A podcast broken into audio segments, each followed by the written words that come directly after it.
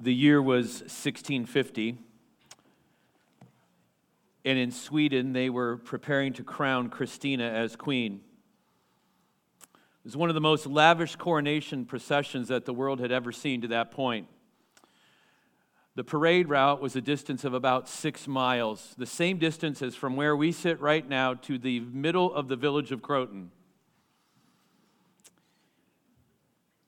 Along that procession, there was a waterway where 40 warships were brought in by the Swedish Navy to accompany this procession.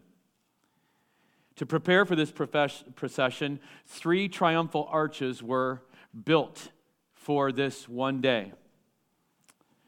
When the first people who left the palace where Christina was residing reached Stockholm, six miles away, the last one had not left the procession at the palace.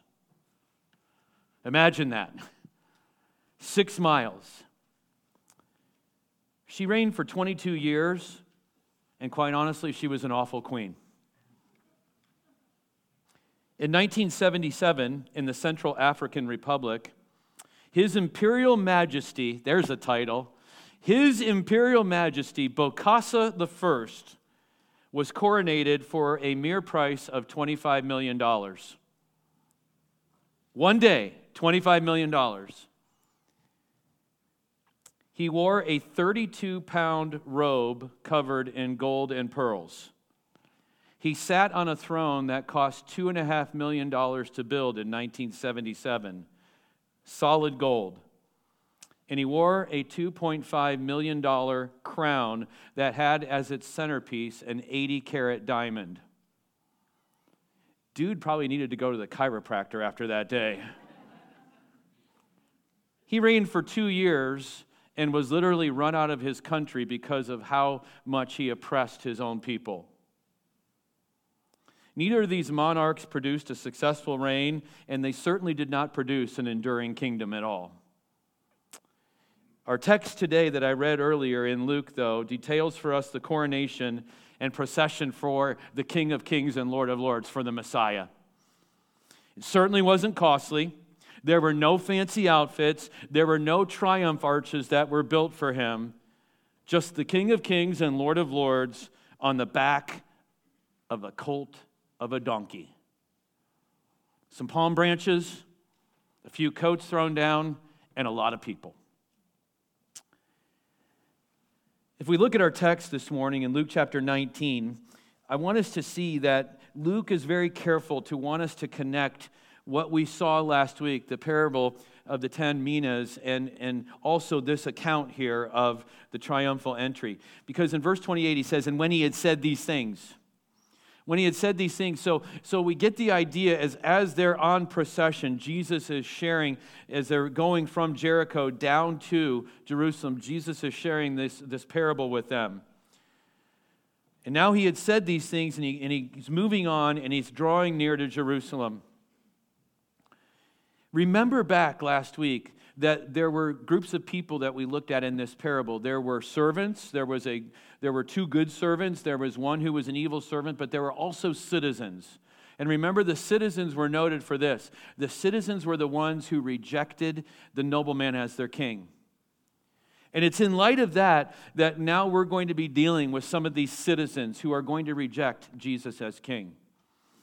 And so, as Jesus draws near to, near to, Jerusalem, they, they come to the Mount of Olives. And, as, and, and I want you to understand, I know many of us, probably most of us in this room, have not been to the Holy Land. I've not been there either, but, but I love geography and I love doing a study of it and what it's like. This, this, this road from Jericho to Jerusalem is pretty much an uphill climb of 3,500 feet or so. And so that's a significant change in elevation as they're moving, right? And it's, it's a dangerous road. It's winding. There's very narrow passages and places, lots of places for thieves and robbers to hang out and rob traveling parties. But now they've come to really close to Jerusalem. And the way that you know that is, is that you come out of this really wild and rugged wilderness terrain and you come to this little tiny mountain called the Mount of Olives.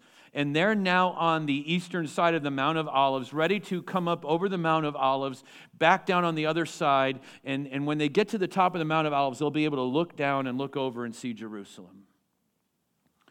But on the one side, on the eastern side of the Mount of Olives, is a tiny little village called Bethphage. This is the only time in the Bible this village is mentioned. It, it is just a little speck on the map. Just a tiny little place. It's kind of like the place where I grew up, Sullivan, Ohio. Literally a crossroads. That's all it was. And, and so, as, as you're thinking about this, this is just a little tiny crossroads. They've come through Bethany. Bethany is much more significant in the scriptures. It's where Lazarus and Mary and Martha live. It's a place that Jesus spent a lot of time when he was down in Jerusalem ministering. We get the idea from scripture that Jesus would kind of go back to Bethany and that he would hang out there in Bethany with his friends. We know that he's just been with Mary and Martha and Lazarus from the other gospel accounts. And as Jesus is now making this final trip, uh, in this final leg of this trip, as they're coming to the mount, he wants to prepare everything in detail. Have you ever noticed when you read the scriptures how detailed they can be at sometimes? How detailed they can be and how the, the writers of Scripture can be so detailed about things that, that maybe when we're reading it, we're like, I don't know why we had to have that specific detail there. But words matter in the scriptures. I say that over and over. They do. The words matter, the details matter. And, and, and as we picture now Jesus coming to this, the, the bottom of the Mount of Olives, he, he sends two of his disciples in front of them. Look at verses 28 and 29. When he drew near to Bethphage and Bethany at the mount that is called Olivet, he sent two of the disciples, saying, Go into the village in front of you, where on entering you will find a colt tied on which no one has ever sat. Untie it and bring it here. If anyone asks you why you are untying it, you shall say this The Lord has need of it. So those who were sent away went and found it, just as it had been told them. Okay? So, so there's a lot of little details here. It is, and these details are really important because this day had been prophesied way long before in the Old Testament. And I want you to see this today. I want to look at two passages that, that, that, that I want to just bring to bear this morning before we even move forward in this account to show you that, that God has, and He had, and He still has a definite plan for all of history. Because I know this, and this is kind of tangential, but, but I've been feeling this myself. I look around at the world around us. I look at even what's happening just in our own county, and I sometimes wonder, God, what are you thinking here? You ever get that way? God's always got a plan, and God's always going to accomplish his plan. So go with me back to the book of Zechariah in your Old Testament. Okay, it's in that pages of your Old Testament that are probably pretty white still because you don't usually touch those ones. Okay? It's really close to the end of your Old Testament, the book of Zechariah, Zechariah chapter 9 and verse 9. So, as Zechariah is pronouncing judgment on the enemies of Israel, and as, God, as, as God's given him his word here, God drops in this nugget, if you will, in the middle of all of this pronouncement of judgment. And in, in Zechariah chapter 9, verse 9, we read these verses Rejoice greatly, O daughter of Zion. Okay, this is in the middle of really bad news that he's giving, that he's giving to, to Israel. He says, Rejoice greatly, O daughter of Zion. Shout aloud, O daughter of Jerusalem. Behold, your king is coming to you. Righteous and having salvation is he, humble and mounted on the donkey, on a colt, the foal of a donkey. Not just on a donkey, but on what does, the, does Zechariah say he's coming on? The colt, the foal of a donkey. And I'm like, I read that and I'm like, whoa, that's pretty detailed, isn't it? But go with me to the book of Daniel because I want you to see something that just fascinates me. When you go to Daniel, and especially where we're going to go in Daniel, in Daniel chapter 9, what kind of scripture are you dealing with, church? You're dealing with prophecy here, right? And you're dealing with prophetic pa- passages that deal with way down the future for Israel. And, and in Daniel chapter 9, Daniel has been given this dream, if you will, and he's been given this vision, and, and he's been given some words here from, from, the, from God himself. And as Daniel's working through this, he hears these words in verse 24 of Daniel chapter 9 70 weeks are decreed about your people. 70 weeks are decreed about your people in your holy city to finish the transgression, to put an end to sin, and to atone for iniquity, to bring in everlasting righteousness, to seal both vision and prophet, and to anoint a most holy place. Know therefore and understand that from the going out of the word to restore and build Jerusalem till the coming of an anointed one, a prince, there shall be seven weeks. Then for 62 weeks it shall be built again with squares and moat, but in a troubled time. And after the 62 weeks, an anointed one shall be cut off and shall have nothing. And the people of the prince who is to come shall destroy the city and the sanctuary, and its end shall come with the flood. And to its end there shall be war. Desolations are decreed. And he shall make a strong covenant with many for one week. And for half of the week he shall put an end to sacrifice and offering. And on the wing of abomination shall come one who makes desolate until the decree, decreed end is poured out on the desolator. And we read that, and when you get in your Bible reading schedule and you're reading through Daniel, you're like, what is he talking about here? Well, what he's talking about here is he is absolutely nailing down a timeline here. God is giving to Daniel a timeline here. And the thing that relates to this day on Palm Sunday is the 70 weeks and the 69 of the 70 weeks. He says there's seven weeks and then there's 62. Do some math with me, church. Seven plus 62 is what? 69, right? 69 weeks. Basically, what he's saying, that word weeks could be 69 sevens. 69 sevens. A little bit more complicated math now. 69 times 7 is what? Who's a mathematician in the room? Don't cheat and get out your phone. Come on, back in some, somebody who's older in this room who could do it in their head because they, they never had to use a computer. 483, very nice. 483 years. God is saying, now go back with me to this that from the going out of the word, verse 25, to restore and build Jerusalem, there's going to be a period of 483 years. And at the end of 483 years, the anointed one, an anointed one, verse 26, will be cut off and will have nothing. What is he saying here? Well, if I had time, I'd show you how this all works out. But this works out to the day. This absolutely works out to the day of the day that Jesus appears here. The month of Nisan, which is the first month in the Jewish calendar, and the Jewish calendar is different than ours. It has different days than ours. It's not a 365 day calendar, it's a different calendar. But if you take the Jewish calendar and you move forward 483 years from the day that the decree went out to rebuild Jerusalem until now, you will come to this day which is why I believe that this day actually happened not on Sunday, but on Monday.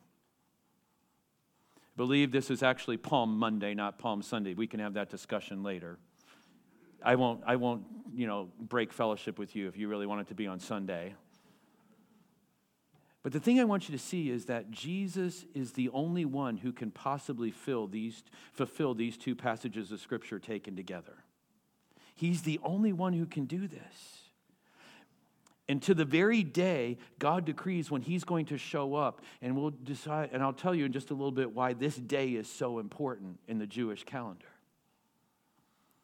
But I want to tell you this that you can trust your Bible. When you're reading those Old Testament prophecies in Daniel and you're really wondering, is that really true? Yes, it's really true.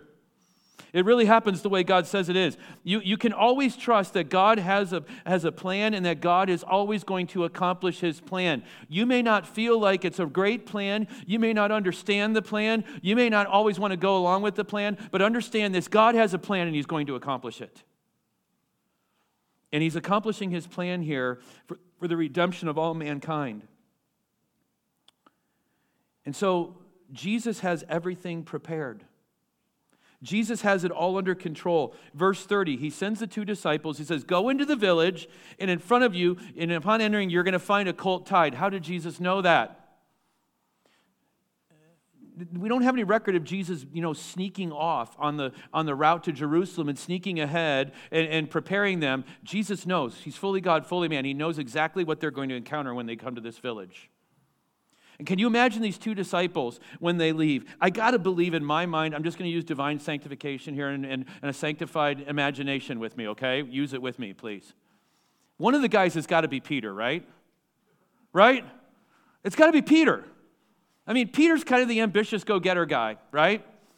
It's not going to be James and John because, because James and John already want to be the, you know, the one on the right hand, right on the left hand. Jesus isn't picking them. I've got Peter, and I don't know who the other one is, but he picks Peter. I'm guessing here. I'm, not, I'm just going to use Peter. But I can imagine the conversation as they're going to Bethphage. How does he know that there's going to be a cult there? I mean, come on. I, I don't even know that I've ever been to Bethphage before, okay? And as they're going into the village, when they, they come through the gate into the village, what do they find? There's a donkey with a colt right there. And remember what else Jesus said. When, when you go and you're untying it, you go and untie it, okay? He doesn't say go ask permission to untie it. What's he say? Just go and untie it. Think about it this way you're home from church this afternoon, and your neighbor walks over, and after all, because we live in the country, we can leave our car keys right out in the car, right? Said no one ever. Um, but, but you've left the keys in your car, right? And your neighbor comes over and he's getting in the car and he's putting on the seatbelt, and you're like, hey, Joe, what are you doing there? Hey, the Lord needs this. Oh, okay, okay, I'm gonna go back and take my nap. Isn't that what we got here? Isn't that what we got here? He, Jesus says, This is what you tell him. Look at verse 31. If anyone asks you, Why are you untying it? you shall say this Hey, the Lord needs it. Okay, good enough for me. So, verse 32 those who were sent went away and found it just as it was told them. Again, again, God, God is in control of even of the small details of our lives. And, and, and he understands even the small details of this. You say, so why, why a donkey? Well, because one is prophesied in Zechariah chapter 9, verse 9, isn't it? The colt of a donkey. Okay? And, and, and here Jesus is now publicly proclaiming with this donkey that I am the fulfillment of Zechariah chapter 9 and verse 9. I am the, I am the fulfillment of this. What's interesting is there used to be a time in Israel's history when its monarchs rode on donkeys. There was a time. Like, I know that doesn't feel very regal to us, you know, a picture of a king sitting on a jackass. I mean, really, it just doesn't seem very regal, does it? Here, Jesus is going back to the Davidic tradition because David rode on donkeys. David, King David, rode on donkeys. And now he's connecting another thought here. yeah, I am the son of David. And here I am. I'm going to come riding into Jerusalem on a donkey. He's humble, he's mounted on a donkey. But I said to you, details matter. So, verse 33, they, everything happens like they said. You know, why are you untying the colt? They said the Lord has need of it. And, and, and, and apparently, it causes no trouble. They bring the donkey to Jesus. And now they're going to proceed to Jerusalem. Passover lambs, according to Exodus chapter 12, verses 2 through 6, were selected on the 10th day of the first month of the year in the Jewish calendar. That's the month of Nisan. The 10th day, that was the day that they were prescribed to be selected. Okay? How many of you watched Ten Commandments last night? None of you? You can't be Christian. Cecil DeMille, Charlton Heston. Just teasing, it's a classic, yes. That first Passover took place on the 10th day of the first month. And God said that's when it's going to happen going forward. And every year, that Passover is a remembrance of God's power in delivering his people from, from the oppression in Egypt. And how, and how, if you had blood over the doorpost of your house, and then when, when the death angel came through, it passed over. Passover lambs were selected in Jerusalem at the temple on the 10th day of the first month, and they were sacrificed on the 14th day of the month. Guess what Good Friday, what day it was? It was the 14th. That's roughly April on our calendars if you're trying to figure that out. That's roughly April. So actually we get we get Easter right on our calendars for the most part in terms of the right time of the year. And see, so when Jesus comes into Jerusalem riding on a donkey in the way that David would have ridden, he's not just symbolizing his kingship, he's also coming to Jerusalem on the day when the Passover lambs were selected, and here he is representing the Father as his chosen lamb. As his chosen lamb. So, just as it was told him in verse 32, it happens. Christ is in complete control. And I want you to understand this because, because this week, hopefully, as you're reading the crucifixion and trial and all this account this week, as you're reading all this, I want you to understand God is in control of every single detail that happens during this week of Christ's passion. You see, and that points us to something too. If God was in control, if Jesus was in control of this first coming to Jerusalem, do you think that we can trust what he says about his return? Do you think we can trust what he says about his return? If it was prophesied that he was going to come into Jerusalem on a donkey, riding in, and the things that, that were going to be said are said of him, if that's all prophesied, do you think for a second that we can believe what's being said about his second coming? Yeah, we can, and we better. And we better. So we continue on in the account. We come to verse 35. They brought this to Jesus. They brought the colt, and throwing their cloaks on the colt, they set Jesus on it. And as he rode along, they spread their cloaks on the road. What's that all about? What's that all about? Well, spreading coats is an act of respect, it's homage to a person of royalty. Okay? You know, there's a lot of different ways you can show respect. In that culture, one of the ways you showed respect was if someone who is more important than you is coming along, somebody of royalty, somebody really important was coming along, you took your coat off and you threw it down and you threw it on the road where he walked. What's interesting is, as we were going through in, in, Luke, and we saw the account of blind Bartimaeus, is when he when he came to know Christ, when Christ called him to him, not in the Luke passage, but in the Mark passage, you know what it said of Bartimaeus? When Bartimaeus got up when Christ called him to him, you know what Luke or Mark records for us that he did with his coat? He threw his coat down. He threw his coat down. Now, I ask you, why would a blind man throw his coat off and he still hasn't received his sight and run to Jesus? I ask you, why would he do that? He must have understood, Bartimaeus, that this was a man of royalty. And so now, as they're heading into Jerusalem, as they're heading into Jerusalem, they, they, the disciples begin, and then all the people that are thronging there, they're throwing their coats along the road. And verse 37 says this As he was drawing near, already on the way down the Mount of Olives. So understand this there's this climb up the Mount of Olives from Bethphage and they get to the summit. And when you get to the summit, when you cross over, you now look down into the Kidron Valley, which is on the eastern side of Jerusalem. And you can look across that Kidron Valley, and the one thing that grabs your attention is the temple.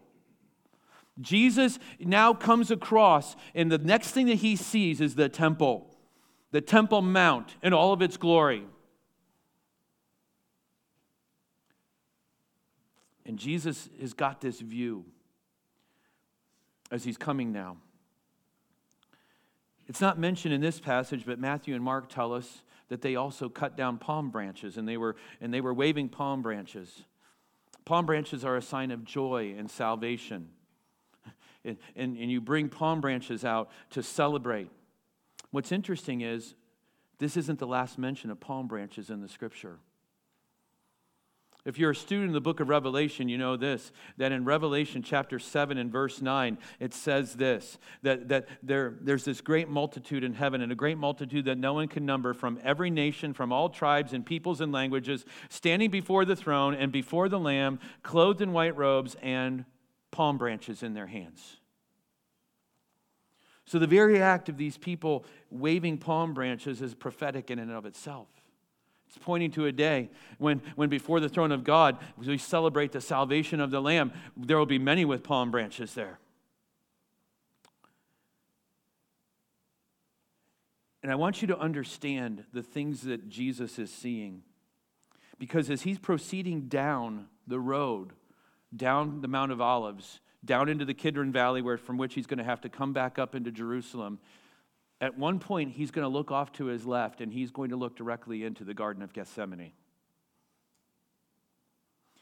Now, understand this Jesus is fully God and fully man. As he's approaching Jerusalem, and these people, there's this huge commotion of people. Jesus knows that in just a short time, he's going to be back in that garden, doesn't he? And so he's, he's seeing all of this. He, he understands that he's going to be arrested here in this garden. And, and, and he's going to wind his way down in the Kidron Valley, and then he's going to come up to what is known as the Eastern Gate or the Golden Gate, where he'll enter into the temple complex. That gate takes you right in to the Temple Mount in Jerusalem.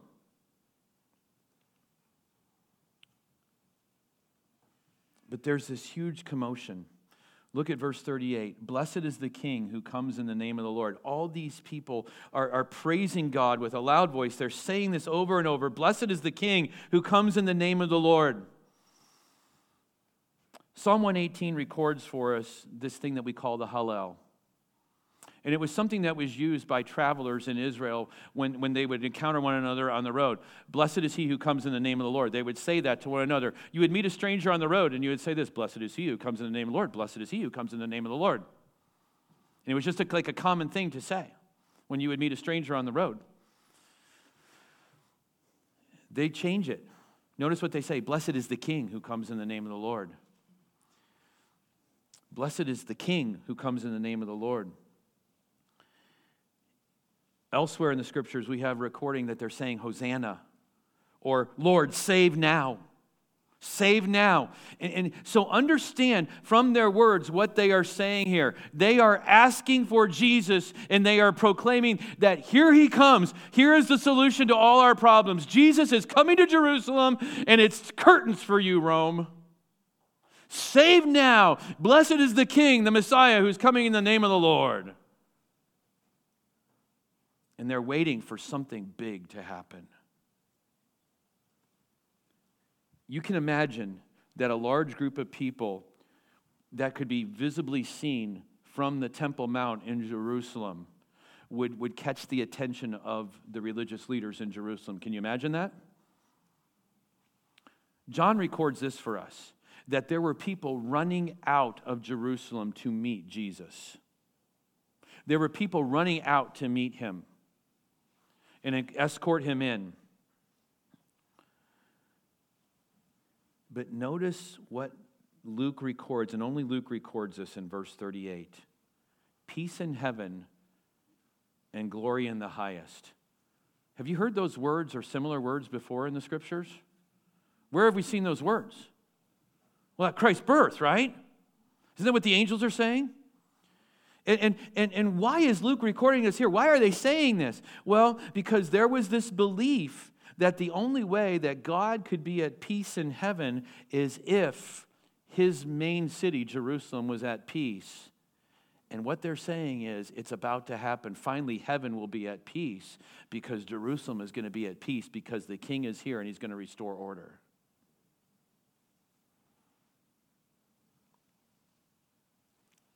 But there's a bucket of cold water that's about to be thrown on all this. Do you see it there in verse 30, 39?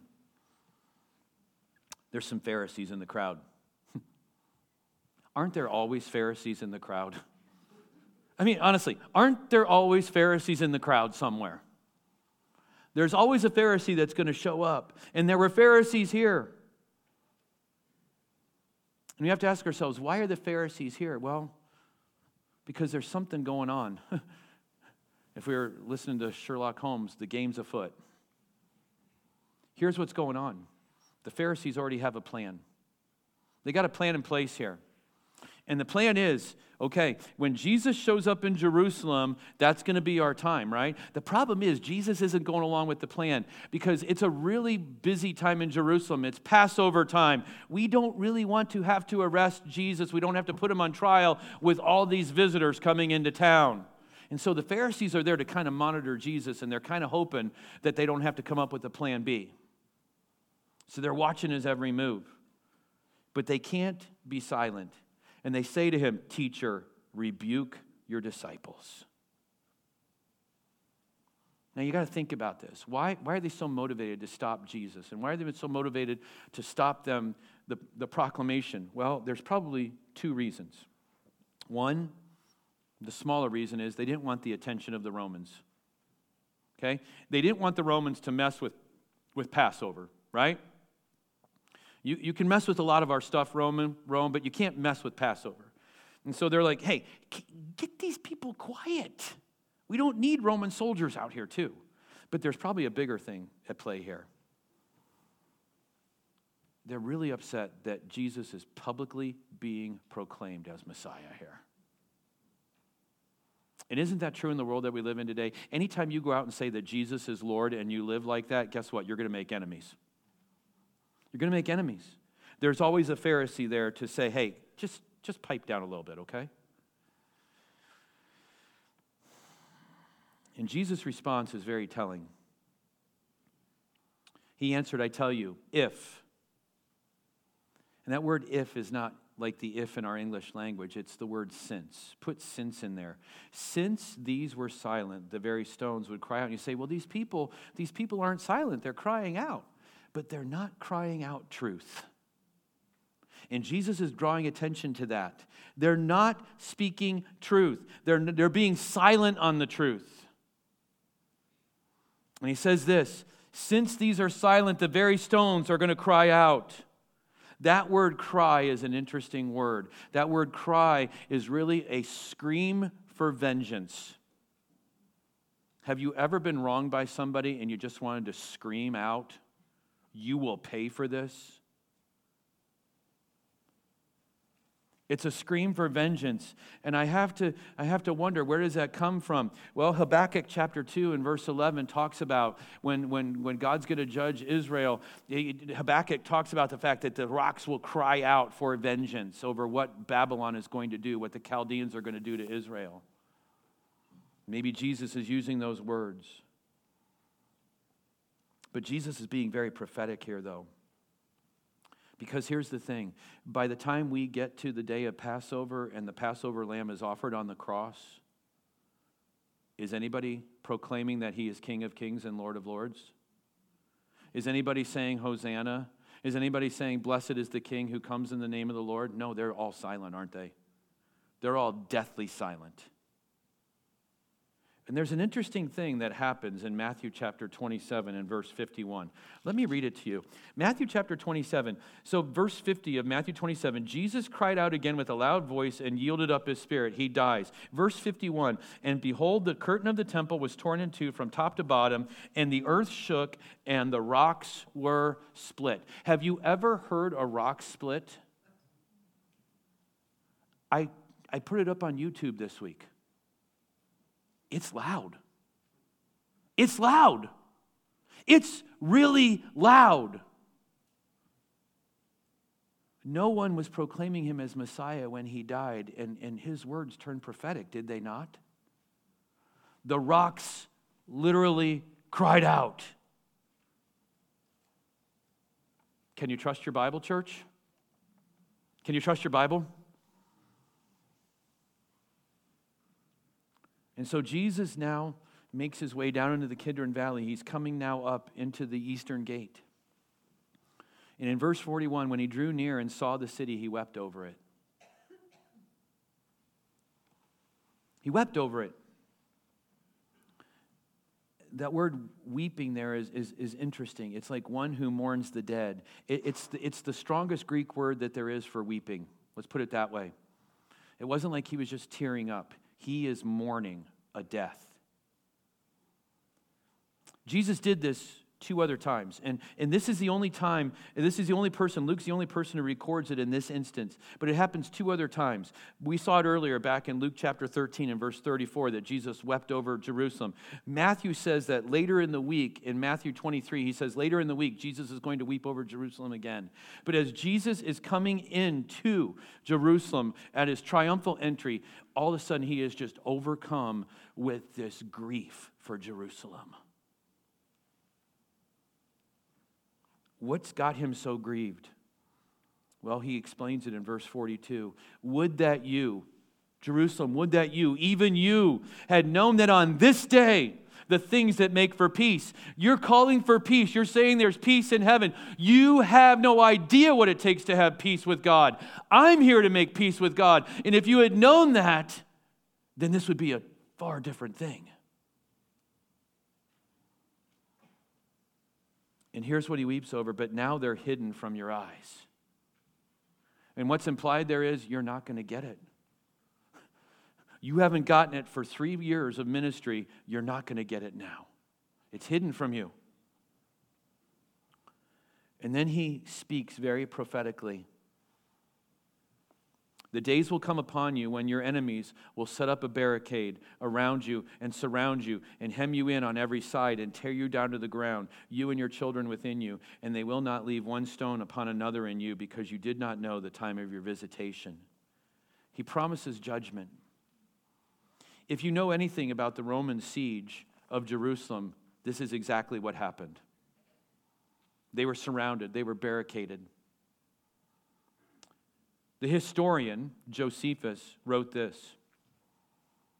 I just I got to read this to you because you can trust your Bible. What Jesus prophesied comes true. You sensing a theme here? This is what Josephus wrote about this. Caesar had already commanded the entire city and the temple to be razed to the ground, leaving only the towers which projected higher than the others to stand. There were three, there were three towers that the Romans had built there, and those were the only three towers that were left. And that part of the wall which enclosed the city on the west. You want to know why the western wall is still in Jerusalem? Because Caesar said, don't knock that part down.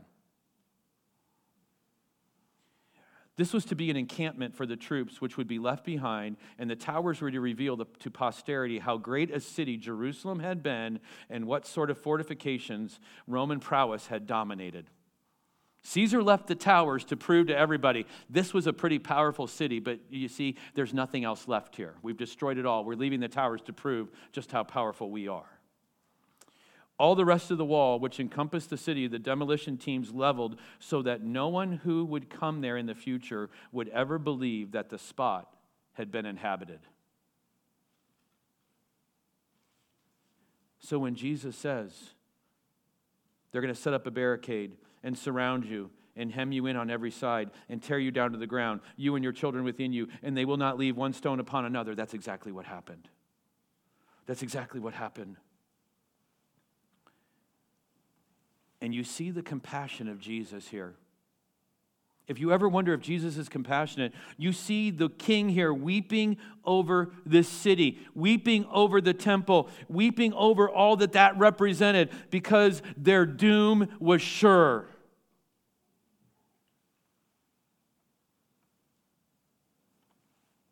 Friend, if Jesus the Lord of all salvation can weep over a fallen city that's going to reject him, I wonder why you and I can't be more concerned about the lost around us.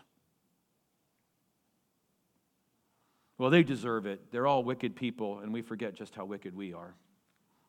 Conveniently, don't we? These fallen stones are going to cry out as a testimony of judgment on Israel. He was right there with them. Do you, do you realize that? He's right there. They're, they're proclaiming him. They're getting the word so close to being completely right, but they're so wrong, aren't they? But we shouldn't be surprised. John talked about this at the beginning of his gospel in John chapter 1 and verse 10. He was in the world, and the world was made through him, yet the world did not know him. He came to his own, and his own people did not receive him. But to all who did receive him, who believed in his name, he gave the right to become the children of God. You see, Jesus showed up in Jerusalem at the appointed time on the exact day that he was supposed to be there. He came as Messiah. And aren't you glad he did? I mean, aren't you glad he did? If he doesn't show up in Jerusalem on that day, we have no hope. He comes as the lamb the one that was selected by the Father to be offered for the sin of his own. And what that points me to is this. What that points me to is this. If he showed up then exactly like he was prophesied to do, you better be sure he's going to show up again exactly like it's prophesied he's going to do. You see, Jesus has a track record of faithfulness, unlike you and I. he keeps his word. And God's word goes on to record for us later on that he's going to come not as a, not as a humble king.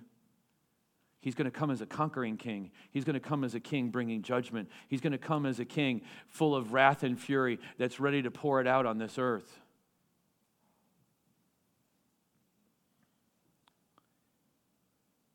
But you and I, we can avoid all that through the salvation that he, that he provides for us.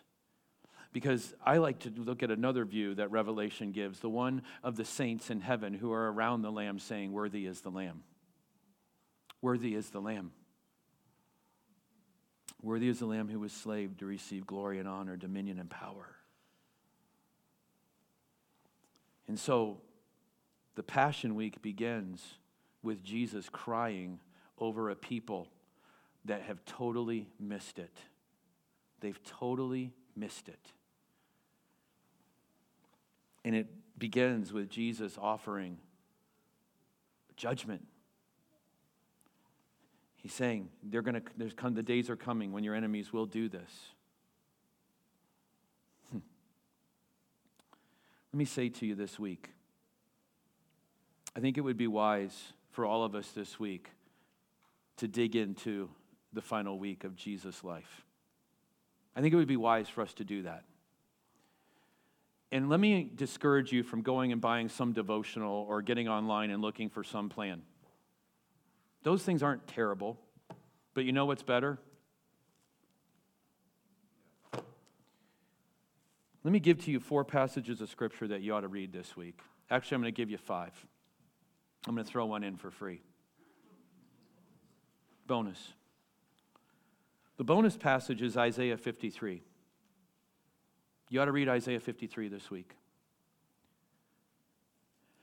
But you need to read Matthew chapter 26 through Matthew chapter 28 this week. You need to read Mark chapter 14 through Mark chapter 16 this week. You need to read Luke chapter 22 through Luke chapter 24 this week. You need to read John chapter 18 through John chapter 20. And you need to just let it just weigh heavy on your heart. Read it slowly. Read it unhurried. Read it with an eye and read it with a prayerful heart that says, God, just take me there. take me there. Feel what it's like to be with Jesus in that room when he's on trial numerous times. Understand what it was that he suffered so that you and I could have salvation. Understand the cost that he paid. Understand as you read this how amazing the fact is that God raised him up on the third day. And then I would just invite you join us Friday night as we celebrate Good Friday together at 7 o'clock. I know it's been a long, it'll be a long week of work. You'll be really tired. I guarantee you it will be worth your time to come to, to take a look at the cross, to, to celebrate communion together. To me, it's the most meaningful time to celebrate communion is on, is on Good Friday. I know communion's commanded for, for all year round. Do this in remembrance, but to me, there's something powerful about doing it on Good Friday. And then join us next Sunday at 9 and 1045 as we proclaim loudly, He is risen. You guys failed at your opportunity. I snuck one in on you. He is risen. Oh, thank you. You'll be ready for next week, right? You'll be ready. Can I challenge you this week to live like He's risen? To live like He is the King? To live like He really is the Messiah, the Lamb who's taking away the sin of the world? Can I challenge you to live that way? Because here's the thing some of you are going to invite friends and neighbors to come with you to church next week, and that's great. I, I totally encourage that. But if you're not living like He really matters, your invitation to church means nothing. You know that? It means nothing. So, Father, as we think about Palm Sunday and we consider Christ weeping over Jerusalem, may we too have a heart that is, is aware